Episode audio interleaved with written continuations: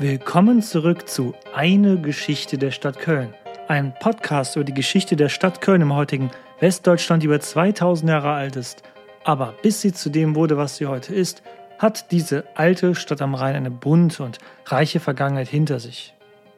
Mit ihrer 2000-jährigen Geschichte kann Köln quasi als Mikrokosmos für die europäische Geschichte stehen, mal etwas provokant formuliert. Hier in diesem Podcast könnt ihr der Stadt beim Wachsen zuhören.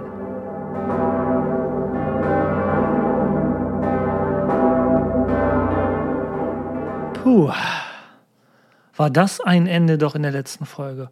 Unser geliebtes Köln fiel im Jahr 355 einer kleinen Herrscher von barbarischen Franken zum Opfer.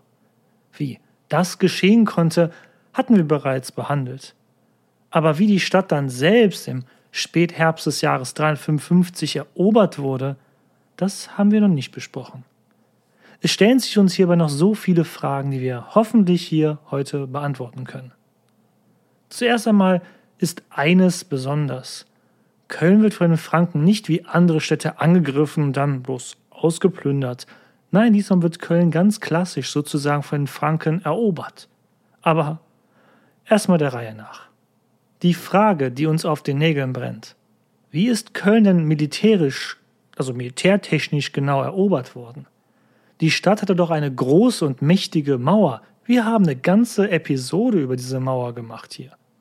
Nun, die Antwort auf diese Frage, ihr könnt es euch sicherlich denken, wissen wir nicht genau. Aber in etwa können wir doch einige Rückschlüsse ziehen, um das Licht ins Dunkle zu bringen. Eine Möglichkeit, wie die Franken Köln hätten erobern können, wäre natürlich eine langwierige Belagerung gewesen, um den Feind, also die Kölner, auszuhungern. Dies kann aber kaum der Fall gewesen sein, denn wir wissen ja nur zu gut, dass bereits zwei Monate nach der Ermordung des Silvanus hier in Köln die Franken die Stadt schon erobert hatten. Eine Stadt wie Köln aber auszuhungern, das hätte echt viel, viel länger gedauert als zwei Monate. Die Franken selbst wollten ja auch schnelle Beute machen, also ist die andere Variante wahrscheinlicher, und zwar, dass die Stadt im Sturm erobert worden ist. Aber gab es denn keine Truppen in Köln, die die Stadt verteidigt hätten? Ich habe doch selbst erzählt, dass Kaiser Konstantin hier 40 Jahre zuvor sogar extra ein Fort errichten ließ in heutigen Deutz. Nun, den größten Teil der Truppen hat wohl die Gruppe um Ammianus Marcellinus und dessen Heermeister mitgenommen um gegen weitere Einfälle in Gallien vorzugehen. Marcellinus war auf jeden Fall nicht mehr in Köln zugegen, als die Franken die Stadt eroberten. Sonst hätte er sicherlich davon erzählt als quasi persönlicher Betroffener. Durch den Abzug der Truppen muss es wahrscheinlich nicht ausreichend römische Soldaten gegeben haben in Köln, um die Mauer ausreichend zu besetzen und damit die Stadt zu verteidigen.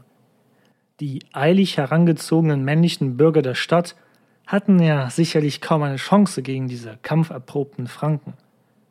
Hier hilft uns wieder einmal die Archäologie weiter, die Hinweise gibt, dass die Stadt wohl im Sturm erobert worden ist. Ob jetzt ein Teil der Mauer dafür durchbrochen wurde oder man mit Leitern diese überwunden hat, das kann man natürlich heutzutage aufgrund der Distanz und der fehlenden Funde nicht ganz äh, urteilen.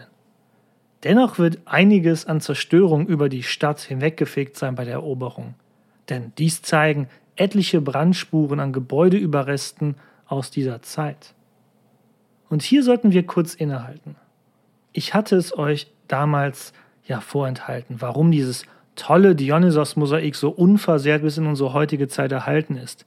Eben jenes Mosaik, das wir im Speisesaal des großen Anwesens im Norden des römischen Kölns in unserem imaginären Stadtrundgang gesehen hatten. Nun, für den damaligen Besitzer war das Jahr 355 ein großes Unglück. Vielleicht ist er auch selber bei den Ereignissen um, ums Leben gekommen, als man sein Haus plünderte und er noch vielleicht versucht hatte, die Plünderer davon abzuhalten. Keine Ahnung. Oder er war schon vorher, wie viele reiche Römer, aus der Stadt geflohen, bevor die Franken die Stadt erobert hatten. Aber nun, hier im Jahr 355, wird dieses Anwesen mit diesem Mosaik geplündert und in Brand gesteckt.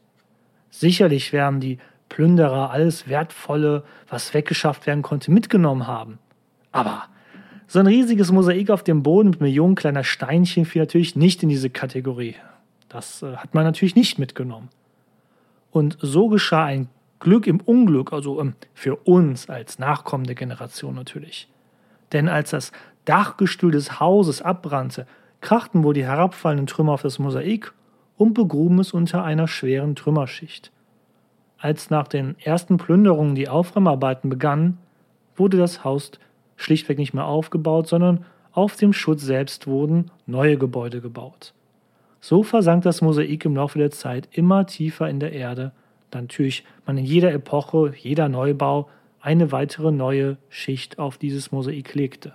Eine schützende Schicht sozusagen. Ein großes Glück für die damaligen Menschen im 20. Jahrhundert und natürlich auch für uns im 21. Jahrhundert, weil wir können es uns ja noch immer ausschauen. Dass dieses Mosaik aber dort im Boden liegt, ist auch ein deutlicher Ausdruck des großen Unglücks, was hier im Jahr 355 über Köln hereinbrach.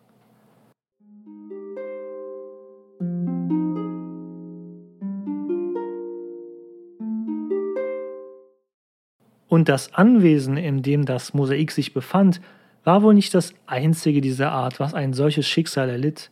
Ich selbst durfte vor einiger Zeit erst in der archäologischen Ausgrabungsstätte unter dem Kölner Dom noch gut erhaltene, bemalte römische Wände von Wohnhäusern sehen. Auch ihre Geschichte endete im Jahr 355 schlagartig. Direkt darüber sieht man dann die Nachfolgebauten und nun darüber selbst steht natürlich der heutige Kölner Dom. Ich bin selbst kein Archäologe, aber ich bin froh, dass ich darauf hingewiesen wurde während der Besichtigung der archäologischen Stätte unter dem Kölner Dom. Ich hätte da nämlich nur einen Haufen Steine erkannt und nicht wirklich deren wichtige historische Bedeutung gesehen. Zu einem großen Massaker an der Stadtbevölkerung durch die Franken ist es sicherlich nicht gekommen. Auch wenn die Römer sie als Barbaren beschimpften, waren die Franken auf Schätze und Beute aus und vielleicht auch auf einige Sklaven natürlich. Dies soll natürlich hier nichts verharmlosen. In den ersten Momenten der Eroberung Kölns wird sicherlich sehr viel Blut geflossen sein. Viele unschuldige oder wehrlose Menschen werden Gewalt erlitten haben und unmenschliche und abscheuliche Dinge, die bei Plünderungen und Kriegszügen immer passieren werden, solange der Mensch diesen Planet bevölkert, werden wohl leider ebenfalls gewesen sein, ohne dass ich hier in irgendein Detail gehen möchte. Die Motivation der Franken wird jedoch nicht eine ideologische gewesen sein. Hier ging es nicht darum, die römische Kultur zu vernichten, es ging schlichtweg ums Materielle, ums Plündern. Plünderung ist ein gutes Stichwort. Brandspuren bei archäologischen Funden aus dieser Zeit zeigen deutlich, dass die Stadt für eine gewisse Zeit im Jahr 355 eine enorme Gewalteinwirkung ihrer Bausubstanz erhalten haben muss. Vor allem die Wohnbereiche der Stadt, die weitestgehend aus einstöckigen Langhäusern bestand, werden ihren Schaden davongetragen haben. Öffentliche Gebäude wie die frühchristlichen Versammlungsräume, heidnische Tempel, die es sicherlich noch gegeben haben muss, sowie Verwaltungsgebäude werden ebenfalls Plünderung und Brandschatzung ausgesetzt gewesen sein. Dass das Prätorium, der Statthalterpalast, als Symbol der römischen Macht am Rhein Schäden davontrug, sollte daher nicht verwundern. Doch entweder waren die Schäden im Nachhinein gut und schnell zu beheben, oder das steinerne Gebäude hatte eben doch nicht so gravierende Schäden gehabt, denn wir sehen es ja auch heutzutage noch unter dem Rathaus, also dem spanischen Bau des Rathauses, in einem vergleichsweise guten Zustand. Nach 2000 Jahren natürlich. Und was ist mit Deutz auf der anderen Rheinseite? Nun, für das Jahr 355 ist es auch nicht so leicht, eine deutliche Aussage zu geben denn das Fort Deutz blieb intakt. Es hatte keinerlei Zerstörungsspuren an den Grundmauern, als es von Archäologen im 19. und dann im 20. Jahrhundert ausgegraben wurde aus dieser Zeit. Vielleicht waren auch hier die Truppen vor dem Angriff der Franken nach der Ermordung des Silvanus direkt abgezogen worden oder waren geflohen oder sonst was. Selbst eine mächtige Festung ist nichts wert, wenn niemand dort ist, um sie zu bemannen und zu verteidigen. Sicher ist, dass sie also das Vor, in den Machtbereich der Franken gefallen ist. Was die Brücke über den Rhein anging, die Köln mit dem Vor Deutz verband, ist ebenfalls schwer zu sagen, denn ob die Brücke intakt war oder nicht, oder auch vielleicht zerstört worden ist, keine Ahnung.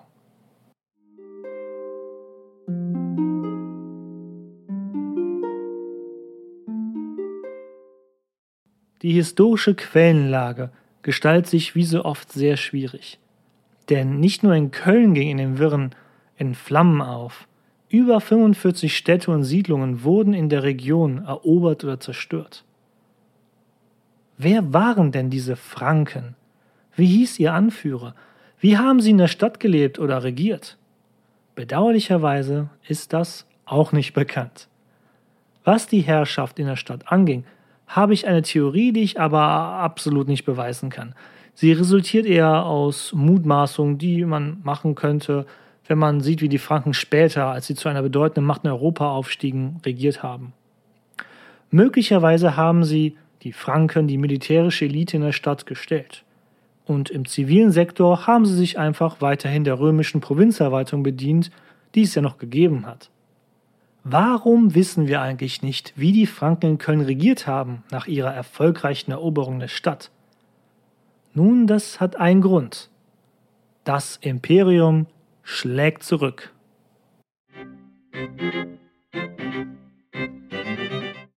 Überraschenderweise hat es nicht lange gedauert, bis die Nachricht an den römischen Kaiserhof gelangt war.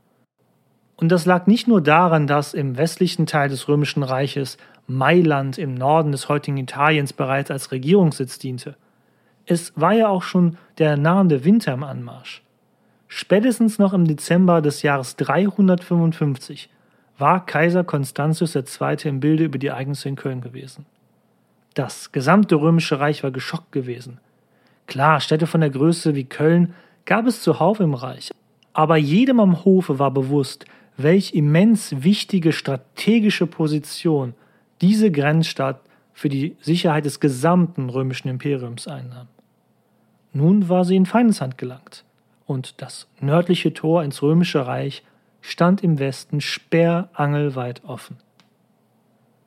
Im November erst hatte Kaiser Konstantius II. eigentlich geplant, die Rheingrenze nach dem unfreiwilligen Ableben des Silvanus wieder zu sichern.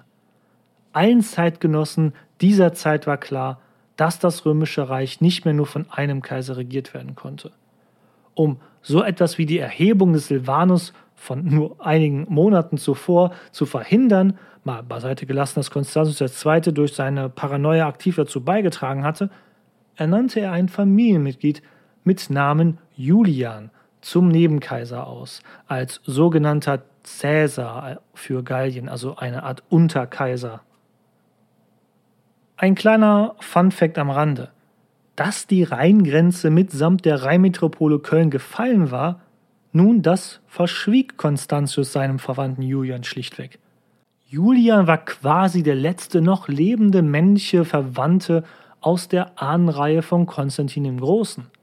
Alle anderen männlichen Verwandten waren nach 337, also dem Tod von Konstantin den Großen, systematisch und nach und nach ermordet worden oder waren anderweitig gestorben. Allein schon Julian damit zu beauftragen, ganz Gallien von den vielen Invasoren zu befreien, war eine Mammutsaufgabe. Vielleicht, befürchtete Constantius, wäre Julian über diese Ehre als Unterkaiser nicht mehr so begeistert gewesen, wenn er von der Lage im Westen gewusst hätte. Und hätte unter Umständen sogar abgelehnt. Was eine Ablehnung für Julians körperliche Unversehrtheit bedeutet hätte, muss ich, glaube ich, nicht erwähnen. Für Constantius II. war es ja eine Win-Win-Situation. Würde Julian es schaffen, Gallien zu befrieden, wäre es gut für sein Reich. Würde Julian dabei scheitern und vielleicht auch umkommen, nun dann müsste Konstantius II. sich mit einem möglichen Konkurrenten weniger beschäftigen.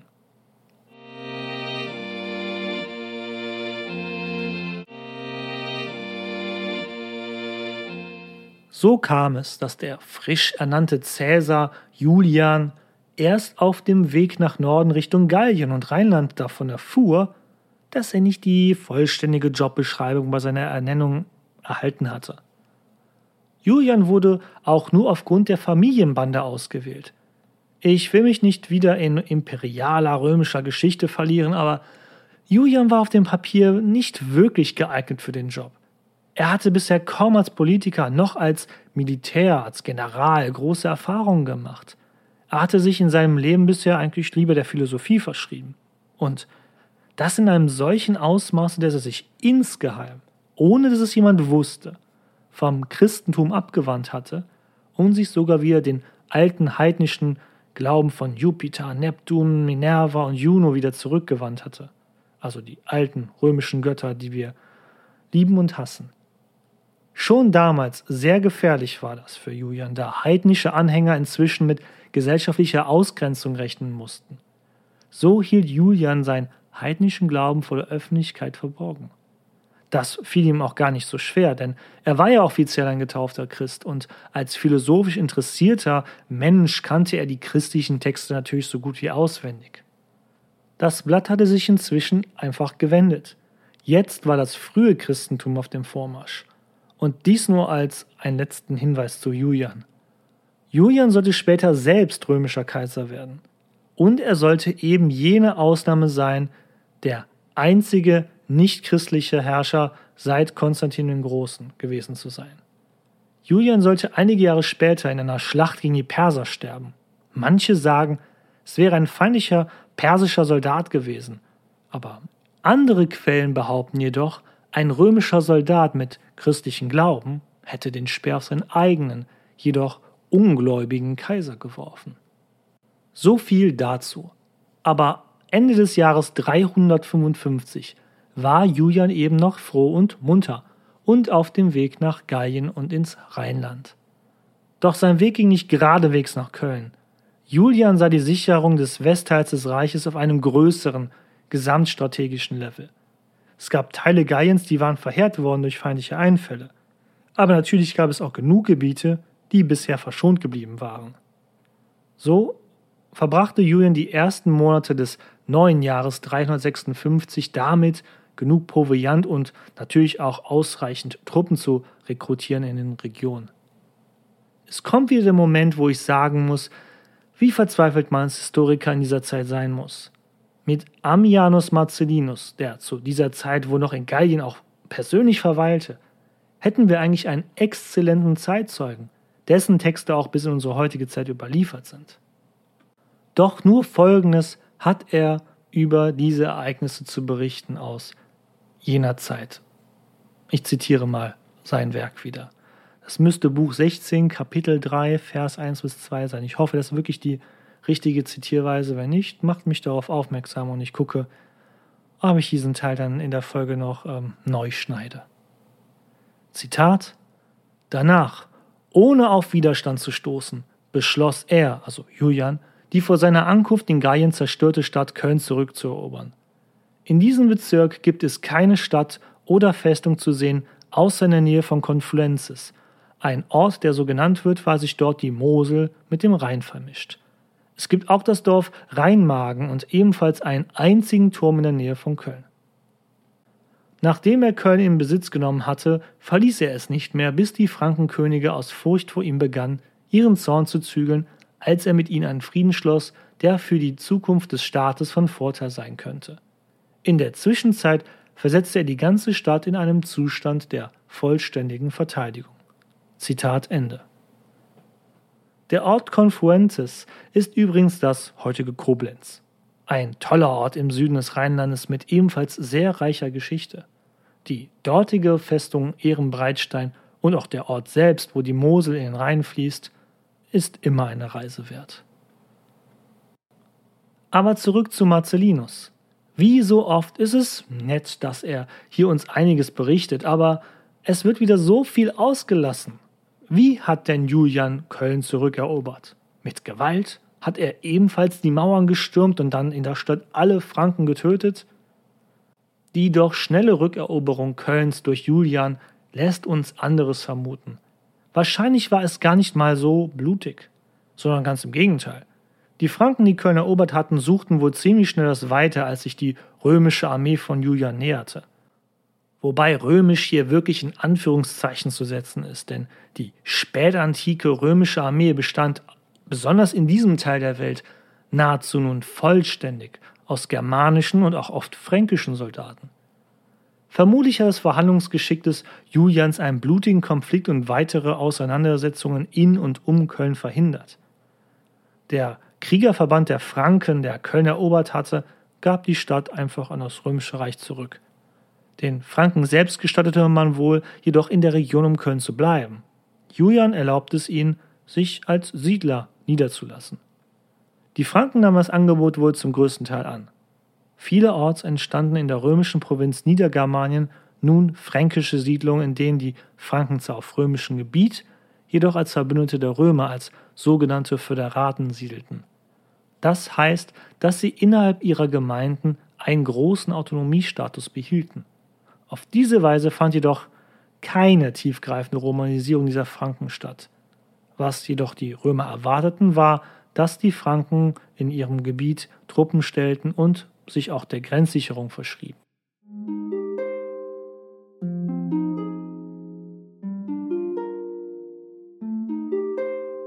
Was geschah hier also? Rom versuchte seine schwindende Macht in den Randprovinzen seines Reiches durch das gezielte Ansiedeln von lokalen Stämmen oder Völkern zu sichern. Die Zentralmacht des Reiches selbst hatte dafür nach all diesen Bürgerkriegen keine Kräfte mehr dafür. So entstand diese doch ironische Lage, dass Germanen nun im Dienste Roms standen, Roms Grenzen gegen eben andere feindliche Germanen zu verteidigen. Was natürlich möglich war, denn wir gucken immer aus unserer heutigen Sicht auf diese Zeit. Ein Nationalstaatsgedanken besaßen die meisten antiken Völker nicht. So etwas wie ein moderner Nationalgedanke, ach, das sollte sich auch erst in der Neuzeit entwickeln. Aber halten wir fest, Köln wird von Rom im Jahr 356 zurückerobert. Nur ein Jahr hatte die fränkische Herrschaft gedauert. Ein kleines fränkisches Intermezzo sozusagen. Wobei das Wort Zurückeroberung ein wenig übertrieben ist. Man einigte sich wohl eher auf einen Kompromiss. Roms Herrschaft ist nominell wieder hergestellt. Die Franken dürfen jedoch bleiben. Ihnen werden aber auch lokale Aufgaben übertragen. Zumindest was diese Franken angeht, müssen sie eigenständig und mit eigenen Soldaten die Grenzsicherung für Rom in dieser Region übernehmen. Mit den Franken meine ich natürlich nicht alle oder die Franken, die es damals in ganz Mitteleuropa gegeben hat, sondern einfach nur die Franken, die nach der Plünderung Kölns ein Jahr zuvor dauerhaft geblieben waren. Gleichzeitig lösen sich durch die Ansiedlung dieser Franken die inneren politischen überregionalen Zusammenhänge des römischen Reiches auf. Denn das, was um Köln geschieht, geschieht auch zeitgleich oder kurz darauf im gesamten westlichen römischen Reichsteil. Franken siedeln am Niederrhein, Friesen an der Nordseeküste, Burgunder im südöstlichen heutigen Frankreich an der italienischen Grenze, Alemannen am Oberrhein im heutigen Süddeutschland. Die Gebiete, die diese Stämme verlassen haben, laden wiederum andere sogenannte barbarische Stämme ein, nun in die von den Germanen verlassenen Gebieten zu siedeln. Damit beginnt die zentrale Phase der Spätantike, die ins Frühmittelalter überleitet, die Völkerwanderung oder die sogenannte Völkerwanderung. Aber dazu kommen wir dann ein andermal.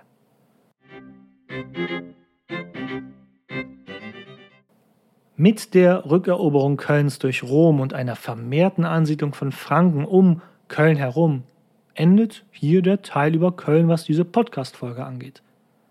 Denn ich hatte es euch ja versprochen. Ich wollte jetzt sehr oberflächlich, aber ergründen, warum greifen denn germanische Stämme, in unserem Fall die Franken, überhaupt das römische Territorium an? Und um das zu klären, muss man wieder auf ein weiteres, anderes Level gehen, etwas, das einen größeren Blickwinkel einnimmt. Das zwar auf dem ersten Blick absolut nichts mit unserer Stadt Köln zu tun hat, aber dennoch die Entwicklung vor Ort maßgeblich beeinflusste. Daher folgt nun eine kleine Geschichte zwischen Germanen und Römern.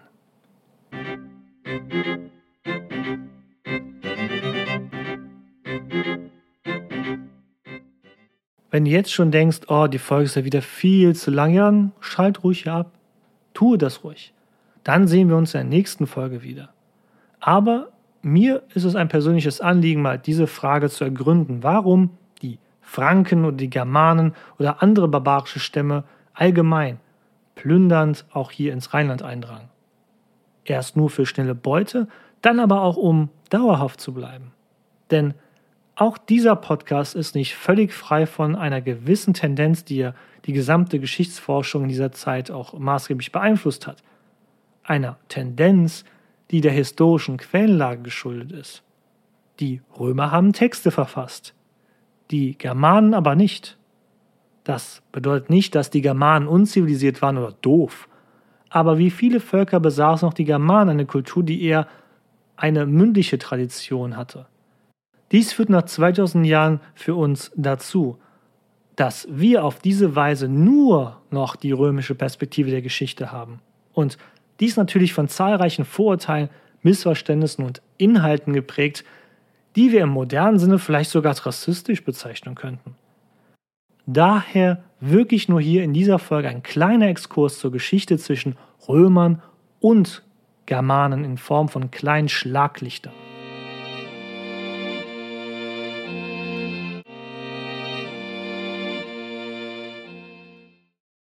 Allein schon die dritte Folge dieses Podcasts hatte sich nur dem großen römischen Feldherrn Caesar und seinem Verhältnis zu den Germanen wie unseren geliebten Ubiern gewidmet.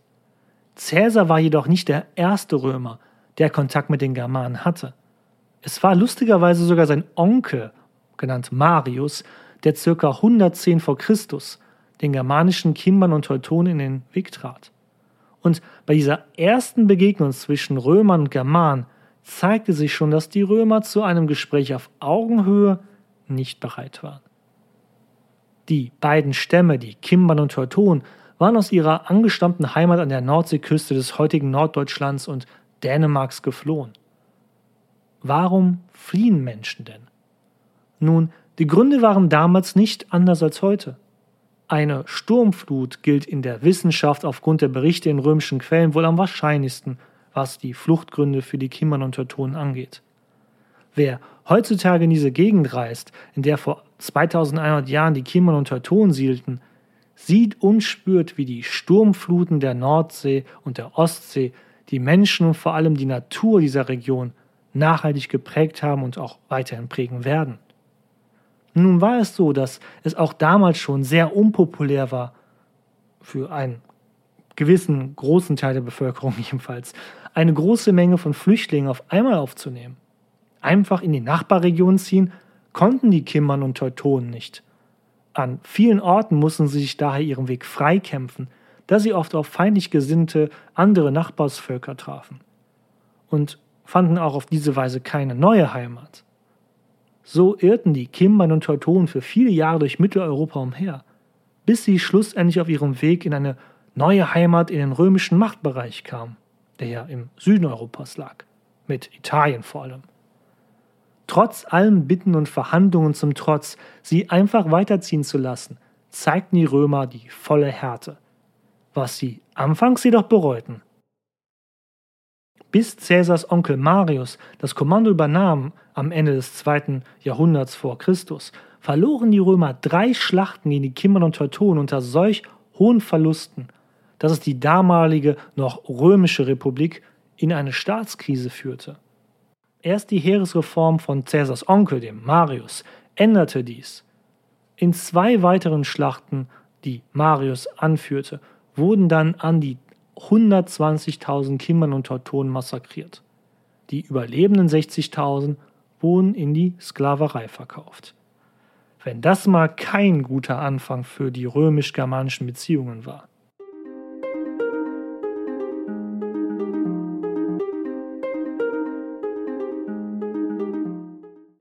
Dann müssen wir aber noch einmal kurz über Caesar sprechen. Er ist quasi der Erfinder der Germanen und auch irgendwie langfristig gesehen der Erfinder der Deutschen. Warum? Hm, das versuche ich mal schnell und kurz zu erklären. Aus Prestigegründen und um sagen zu können, er, also Cäsar, hätte ganz Gallien erobert, außer diesem kleinen Dorf voller unbeugsamer Gallier, ihr wisst, was ich meine, machte Cäsar den Rhein zu einer harten Kulturgrenze zwischen den Galliern im Westen und den Germanen im Osten des Rheines. Dabei waren insbesondere am Rhein die Grenzen zwischen beiden, ja, nennt man sie Kulturen, ja, zwischen germanischer und gallischer Kultur absolut fließend und überhaupt nicht eindeutig unterscheidbar. Germanen und Galliern war selbst nicht bewusst, dass sie zwei unterschiedlichen Gruppen angehörten. Aber auch war es den einzelnen Stämmen innerhalb dieser Völker nicht klar, dass sie als kleiner germanischer lokaler Stamm einer großen Ethnie wie denen der Germanen angehören sollten. Sie wussten, dass sie eine gemeinsame Sprache sprachen und ähnliche Religionen hatten, aber wie gesagt, ein einheitliches Nationalgefühl, das gab es schlichtweg einfach nicht. Durch die Eroberung Galliens wurden den Völkern rechts des Rheines die Möglichkeiten genommen, bei Umweltveränderungen, Bevölkerungswachstum oder sonstigen Gründen wie Klimaveränderungen etc. die fruchtbaren Gegenden Galliens aufzusuchen im Westen. Von nun an waren nach der römischen Eroberung Galliens und des linken Rheinlandes waren die Germanen quasi im Westen und Süden ihrer Siedlungsgebiete eingesperrt. Außer natürlich, sie wehrten sich gegen diesen Zustand, was ja dann erwiesenerweise geschah. Und barbarisch waren sie auch nicht immer so, wie sie beschrieben wurden. Gallier wie auch Germanen hatten Handelswege, zentrale Siedlungen, Gesellschaftssysteme, Handelsverbindungen und auch größere urbane Zentren, wenn auch nicht vergleichbar mit denen der Mittelmeerkulturen. Nur waren es die Römer, die insbesondere die Handels- und Wirtschaftsbeziehungen Mitteleuropas nachhaltig zerstörten unter Caesar und seinem Gallischen Krieg. Diese Handels- und Wirtschaftsbeziehungen erlitten durch die römische Eroberung Galliens einen regelrechten Schock. Ganze Märkte brachen weg sowohl bildlich gesprochen, aber auch in wirtschaftstheoretischer Sicht. Eine große keltische und damit barbarische Stadt, deren Namen wir leider nicht mehr wissen, aber die im heutigen Ort Manching bei Ingolstadt in Bayern lag, hörte innerhalb weniger Jahre während des Gallischen Krieges schlagartig auf zu existieren. Nicht, dass sie erobert worden wäre durch Caesar oder sonst was, aber als Caesars Eroberung die Handelswege nach Gallien im Westen kappte, ruinierte dies diese Stadt mit mehr als 6000 Einwohnern. Und so wurde die Stadt verlassen, verschwand von der Landkarte und geriet für lange Zeit in Vergessenheit. Und bitte, 6000 Einwohner in diesem Teil der Welt war eine enorme Anzahl von Menschen. Auch diese Stadt hatte eine Stadtmauer aus Stein gehabt und eine planmäßig angelegte Siedlungsstruktur mit geraden Straßen im rechten Winkel. Und das klingt für mich überhaupt nicht so rückständig und barbarisch, wie die Römer die Germanen immer genannt hatten. Oder? So etwas, so eine Siedlungsstruktur hat doch ein gewisses Maß an Recht und Ordnung dort vor Ort vorausgesetzt, eine Gesellschaft, die dies auch umsetzen konnte mit einer zentralen Führung. Und auch Caesar zeigte sich wie sein Onkel Marius 60 Jahre zuvor als äußerst fleißiger Völkermörder, wie beispielsweise an den Nerviern. Das Urteil findest du zu hart, weil du Caesar liebst und ein großer Fan von ihm bist? Ja, das bin ich auch als Historiker, aber halt eben nur in wissenschaftlicher Hinsicht. Aber Cäsar selbst bezeichnete sich selbst ganz stolz als Völkermörder in diesem Fall. Das könnt ihr selbst nachlesen in seinem eigenen Buch über den Gallischen Krieg. Cäsars Handeln führte sogar damals schon in Rom dazu, dass der angesehene Senator Cato der Ältere forderte, dass der Senat Cäsar für dieses Verbrechen die Germanen ausliefert damit er eine angemessene Strafe erhalte. Und falls ihr euch denkt, warum habe ich diesen Satz so komisch gesagt, ich habe ihn schon tausendmal eingesprochen und falsch gesagt. Aber machen wir weiter. Auch die Bructerer und Tencterer, andere Germanenstämme, wurden fleißig von Caesar niedergemetzelt, obwohl sie Caesar höflich fragten, ob sie in Gallien nun siedeln dürften. Dass hierbei auch die Frauen und Kinder zu den Opfern zählten auf Seiten der Bructerer und Tencterer, interessierte den Machtpolitiker aus Rom natürlich nicht.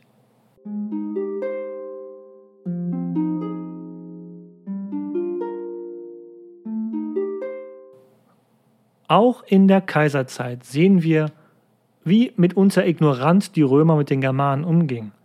Kurz vor der Varusschlacht im Jahr 9 nach Christus, wir haben darüber in der Folge über das Oppidum Ubiorum Folge 4 darüber gesprochen, verlangte der römische Statthalter Varus im Auftrag von Kaiser Augustus Tributzahlung von vielen Germanenstämmen, die ja in diese neue geplante große römische Provinz Germania eingebunden werden sollten.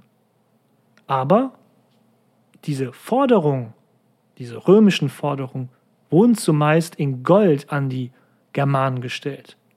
Aber dieses Edelmetall war in Germanien, also auch im heutigen Deutschland, kaum natürlicherweise vorhanden und daher sehr viel schwerer aufzutreiben als beispielsweise Silber. Diese Herablassung durch die Römer war einer der Gründe, warum die Germanen, also ein Teil der Germanen um Arminus und den Cheruskern herum, sich im Jahre 9 nach Christus entschieden, die Römer in diese tödliche Falle zu locken, die wir eben als Schlacht im Teutoburger Wald kennen, ob sie jetzt dort stattgefunden hat oder nicht. Dennoch, diese Schlacht hat mittelfristig das Ende der römischen Herrschaft im rechtsrheinischen Germanien bedeutet und das junge Köln wurde damit für 500 Jahre lang zur Frontstadt. Anders als die Germanen waren die meisten Gallier sesshafte Bauern mit Zentralsiedlungen gewesen. Sie konnten viel einfacher in den Roman Way of Life integriert werden als die sogenannten Germanen auf der rechten Rheinseite. Die Germanen sahen sich selbst als Selbstversorger und hatten keinerlei Probleme, sich stets neu zu formieren oder andere fruchtbare Gegenden aufzusuchen. Als die Römer dann den Rhein zu ihrer festen Grenze machten, nahmen sie den Germanen zahlreiche Ausweichmöglichkeiten und nahmen ihnen die Mobilität oder schränkten sie zumindest sehr stark ein. Das konnte nur zu Konflikten führen. In der Kölner Nachbarprovinz von Obergermanien bauten die Römer sogar auf der rechten Rheinseite im heutigen Südwestdeutschland eine riesige befestigte Grenzanlage, die ihr alle, glaube ich, als Limes kennt. Da kann man zynisch von der ersten Teilung Deutschlands zwischen Ost und West reden, wenn auch an anderer Stelle und zu einer ganz anderen Zeit. Wobei, man darf nie vergessen, diese Grenze war nicht eine fest geschlossene Grenze mit Passkontrolle, Selbstschussanlagen und dem Schussbefehl. Barbarische Migration, also sogenannte barbarische Migration, war stets möglich, aber nur unter der Prämisse, dass es die römische Verwaltung auch erlaubte. Geschah dies unerlaubt, schlug Rom natürlich mit aller Härte zurück, wie wir ja hier im Laufe des Podcasts schon öfters gehört haben. Nun, Rom schlug zurück, solange sie es noch konnten und nicht in weiteren Bürgerkriegen versanken. Auf der einen Seite waren diese Grenzbefestigungen im Rheinland beeindruckend, auf der anderen Seite zeigten sie aber auch Roms Unfähigkeit, die Germanen entscheidend zu schlagen oder zu erobern und zu integrieren, wie sie es mit den Galliern geschafft hatten, oder den, Brit den Briten oder den Griechen, den Hispaniern und hast du nicht gesehen. Tacitus, der römische Geschichtsschreiber, selbst zog bereits im Jahr 98 nach Christus in seinem Werk über die Germanen eine Bilanz. Sehr bissig formulierte er ungefähr Zitat, Seit 210 Jahren besiegen wir schon die Germanen. Mehr Triumphe hat man über die Germanen gefeiert, als dass man sie besiegt hätte. Zitat Ende.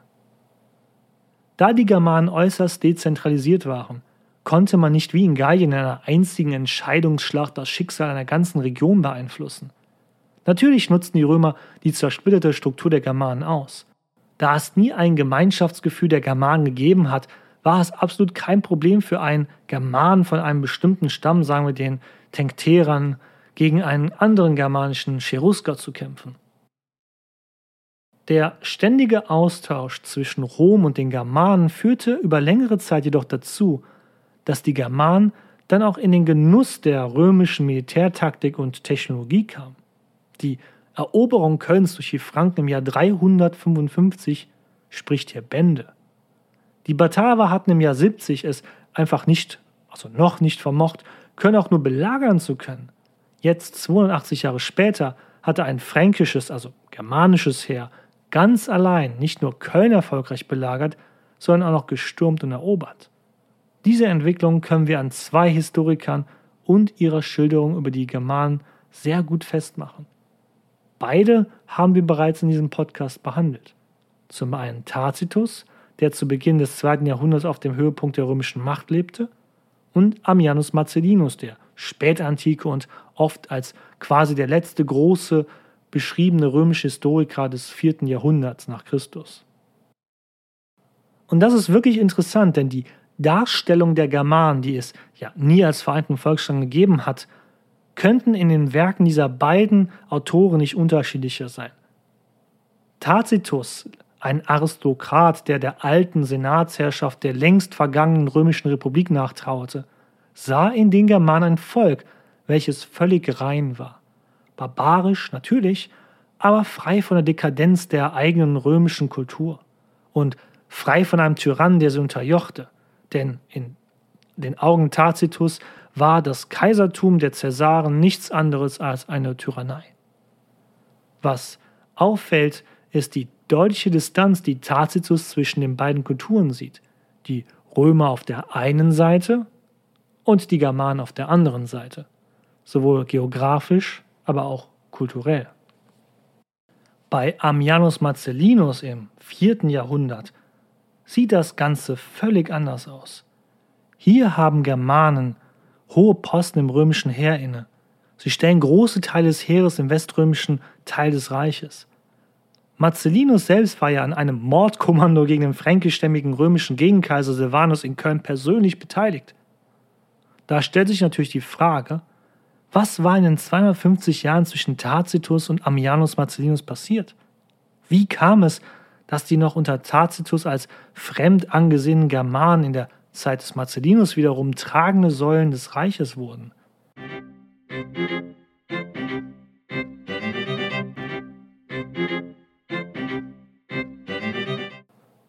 Nun ist es die Ironie der Geschichte, dass die Römer selbst großen Anteil daran hatten.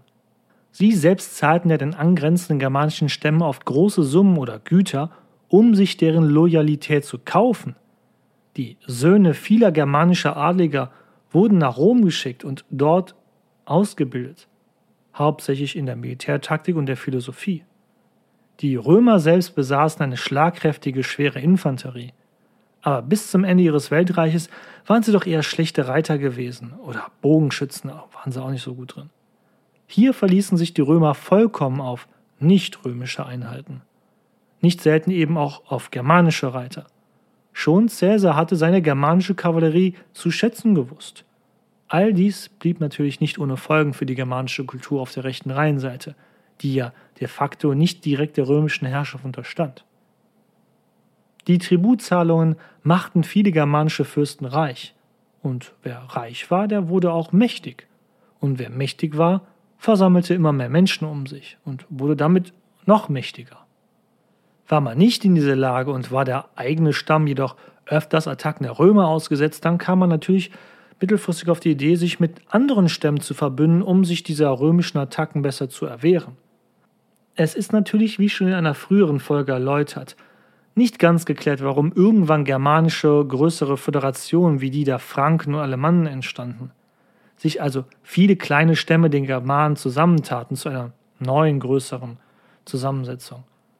Aber ohne den römischen Einfluss wäre die Zersplitterung der germanischen Stämme sicherlich viel länger existent geblieben.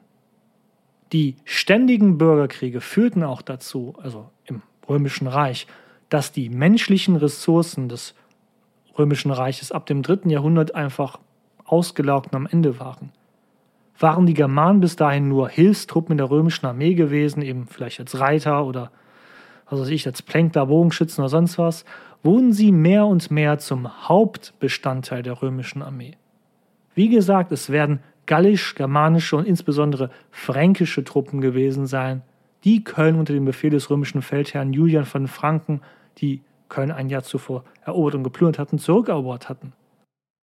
Silvanus selbst hatte als Franke einen römischen Namen angenommen, aber aus dieser Zeit finden wir in römischen Quellen zahlreiche Namen von römischen Feldherren, deren Namen deutlich germanischen Ursprungs sind. So viel dazu erstmal. Sehr vereinfacht dargestellt. Vieles davon habe ich übrigens aus einer tollen 18-stündigen Vortragsreihe des Historikers Kenneth W. Hall über Rom und die Barbaren heraus kondensiert.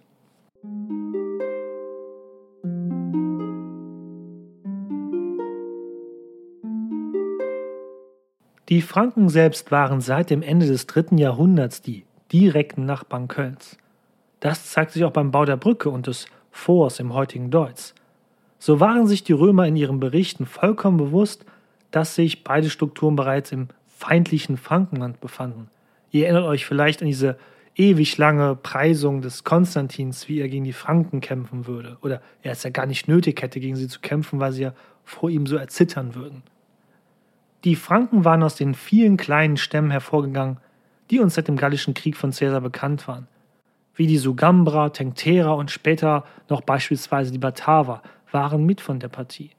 Sie alle lebten einen völlig anderen Lebensstil als die romanisierte Bevölkerung jenseits des Rheins.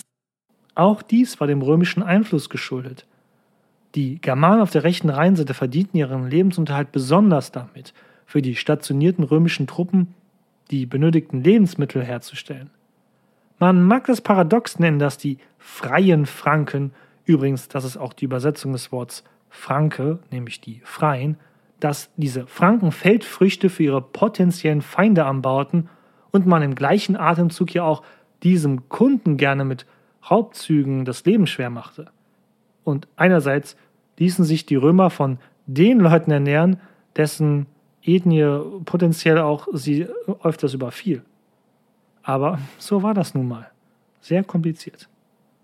Dieser hohe Bedarf von Rom an Lebensmitteln hier im Rheinland führte dazu, dass nie so wirklich eine Urbanisierung im nicht-römischen Germanien stattfand auf der rechten Rheinseite. Und zwar so lange die römische Herrschaft am Rhein existierte. Warum sollte man auch Städte gründen, wenn man als Bauer genug zum Leben hatte? Auch das ist jetzt sehr vereinfacht dargestellt gewesen. Aus diesem Grunde wurden die Germanen durchweg als Barbaren von Römern genannt. Dass die Franken zur Urbanität neigen können, wenn man sie denn mal lässt, nun, das äh, wird sich bald zeigen. Sorry für den kleinen Spoiler. Natürlich war der Lebensstandard von den Franken nicht auf dem gleichen Niveau wie dem eines normalen Römers. Aber auch wenn ich nicht zu viel Zeilen verschwenden möchte, ich will darauf hinweisen, dass es hier nicht einfach nur simple Rom ist zivilisiert und die Germanen sind Barbaren ist. Hier nur ein paar Gegenbeispiele, nur ein paar. Ungepflegt war ein Germane oder ein Franke überhaupt nicht. Jeden Morgen wusch man sich das Haar mit einer selbstgemachten Seife. Die Haare und der Bart, falls man einen hatte, wurden mit einem Kamm sorgfältig frisiert. Sogar die Zähne putzte man sich mit etwas Holzsplitter oder Steinstaub. Richtig gesund für die Zähne und das Zahnfleisch war es natürlich nicht, aber die Zähne fielen bei den meisten Menschen Antike früh aus oder waren deutlich abgestumpft, da auch in dem gemahlenen Korn des Brotes oft der Steinstaub der Mühlsteine drin war. So gepflegt aber starteten die meisten Römer hingegen nicht in den Tag. Die Franken waren durch und durch Landwirte. Sie hielten Vieh meist Schafe, da dieses Fleisch Milch und Wolle zusätzlich hatte. Und sie betrieben natürlich aufwendigen Ackerbau. Wie gesagt, Kartoffeln gab es in Europa über tausend Jahre noch hinweg nicht. Daher wurde vor allem Gerste als Kalorienbedarfserfüller, ah, was für ein schönes deutsches Wort, angebaut. Fleisch gab es nur an Festtagen, wenn überhaupt, und war nicht sehr groß verfügbar. Daher waren selbst angebaute Linsen meistens der wichtigste Proteinlieferant. Die Franken siedelten wie alle Germanen meist in kleineren Siedlungen entlang von kleinen Wasserläufen wie Seen oder Bächen, um genug Wasser für Vieh und Landwirtschaft zu haben. Eine Siedlung der Franken hatte meistens nur um die zwei Dutzend Häuser. Jeder Franke war Mitglied eines Stammes, die sich wiederum oft mit den umliegenden Ständen verbündeten oder dann auch vielleicht bekriegten. Dennoch ist festzuhalten, dass die Franken mehrheitlich Bauern waren. Einzig und allein, wenn ihnen etwas fehlte, gingen sie auf Wanderschaft, taten sich zu kleinen Horden zusammen und begannen Raubzüge. Besonders war dies der Fall, wenn das Wetter in einem Erntejahr nicht so recht gewesen war. Dann war es nämlich eine Frage des eigenen Überlebens. Und dann war es mitunter auch das Verlangen nach hochwertigen römischen Produkten, die man stehlen wollte. Auch hier finde ich die historische Betrachtungsweise sehr einseitig. Die Germanen werden durchweg als Invasoren und auch als Aggressoren genannt. Aber ähm, was haben denn die Römer bitte schon anders gemacht? Gut, sie brachten eine hochentwickelte Zivilisation in viele Ecken der damals bekannten Welt, aber mit lieb an die Türe klopfen und lächeln hat dieses ehemalige Bauerndorf Rom sicherlich nicht ein riesiges Weltreich erobert.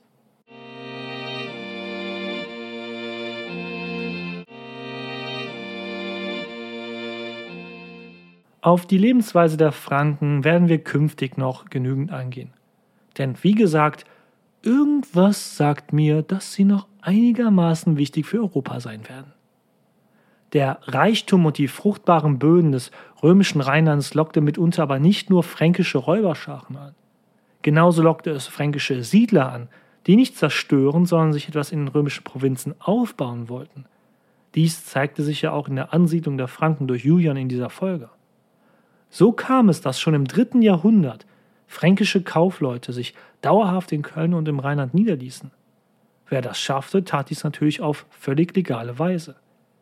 Dann gab es die Franken, die einfach in Phasen völliger politischer Instabilität Roms über den Rhein setzten und sich in der Gegend rund um Köln niederließen. All die Kriege und Überfälle hatten viele unbesetzte und fruchtbare Acker- und Weideflächen hinterlassen in der Region. Wenn dann die römische Herrschaft in der Region wieder zurückgekehrt war, wie beispielsweise nach dem Ende des Gallischen Sonderreiches, nahmen die römischen Machthaber die neuen Siedler es eher zähneknirschend hin. Immerhin waren die Franken sehr begehrt, um die lichten Reihen der römischen Armee aufzufüllen, und natürlich zahlten diese Franken auch Steuern. So viel erstmal zu den Franken im vierten Jahrhundert. Interessant ist, dass wir doch so wenig über die Franken wissen aus dieser Zeit. Dabei sind sie doch so wichtig für die europäische Geschichte, wie wir bald erfahren werden. Puh, das war mal wieder eine Folge, die weit über die angesetzten 30 Minuten ging. Wenn du bis hierhin zugehört hast, dann freut mich das natürlich und ich hoffe, du bist nicht eingeschlafen. Du wirst vielleicht merken, etwas hat sich geändert. Ja, ich habe ein besseres Mikrofon. Das äh, habe ich, glaube ich, seit zwei Folgen schon, glaube ich. Und ähm, ich habe ein anderes Aufnahmeprogramm. Ob man das hören kann, keine Ahnung. Ich glaube indirekt natürlich schon, weil hier natürlich die Parameter und die Einstellungen ganz anders sind und so. Dieser Podcast ist ja, wie gesagt, die deutschsprachige Übersetzung meines ursprünglich englischen Podcasts, der von der Produktionsweise her ein Jahr schon im Voraus von den jetzigen Folgen hier in der deutschen Version ist. Aber nichtsdestotrotz profitiert dieser deutsche Podcast meistens zuerst von den Verbesserungen, die ich durch Spenden oder auch durch die paar lieben Patreons erhalten habe, die mir hin und wieder was äh, in den Hut werfen. Wie zum Beispiel das neue, schöne Mikrofon. Das haben sie mir finanziert, wofür ich sehr dankbar bin. Aber wie gesagt, auch wenn ihr programmatisch ein Jahr hinterhängt, hinter der englischen Version, und ich ja nur auf Social Media meistens das englische, englischsprachige Publikum bespiele, seht ihr, auch ihr bekommt die Segnungen der englischsprachigen Zuhörerinnen und Zuhörer direkt rein. Ich glaube sogar ein oder zwei Folgen früher als die englische Version, weil die englischsprachige Version habe ich das voraufgenommen, weil ich im Urlaub gewesen bin im Sommer. Lange Rede, kurzer Sinn. Falls dir dieser Podcast gefällt, dann schau doch mal auf die Social Media Kanäle oder auf meiner Homepage vorbei. Dort poste ich oft auch weitere Hintergründe, noch Bilder zu den jeweiligen Folgen. Und klar, auf Instagram und Social Media bin ich meistens bei den englischsprachigen Folgen thematisch, aber besonders auf Instagram habe ich Guides erstellt, wo ich alle damaligen Posts zu den jeweiligen Folgen ähm, aufgeführt habe und ihr auch dann echt einfach für die jetzige Folge zu hier ähm, der Rückeroberung Kölns, das kurze fränkische Intermezzo, könnt ihr einfach dann bei Folge so und so, ich habe gerade keine Ahnung, welche Folgenummer das ist, könnt ihr einfach reinschauen und euch die Beiträge von damals anschauen. Und falls ihr nicht gut Englisch könnt, Instagram hat eine tolle Übersetzungsfunktion, wobei manchmal da ein paar lustige Blüten dabei sind. Über eine Bewertung dieses Podcasts, hoffentlich mit einer guten Bewertung, würde ich mich auch freuen. Letztens hat mir jemand nur vier Sterne gegeben. Was heißt nur vier Sterne? Das ist immer noch eine super gute Bewertung. Aber er hat wirklich eine sehr, sehr gute Kritik geschrieben, die ich übrigens auch in dieser Folge aufgenommen habe, nämlich mit diesen Zwischentönen zwischen jeweiligen thematischen Blöcken. Ist mir auch aufgefallen, wenn man hier 40 Minuten lang am Stück redet, dann könnte sogar ich selber einschlafen davon, obwohl das ja meine eigene Stimme ist. Aber wie gesagt, bleibt mir treu. Vielen Dank fürs Zuhören, wie immer, empfehlt mich gerne weiter und bis dahin, Marit Jod.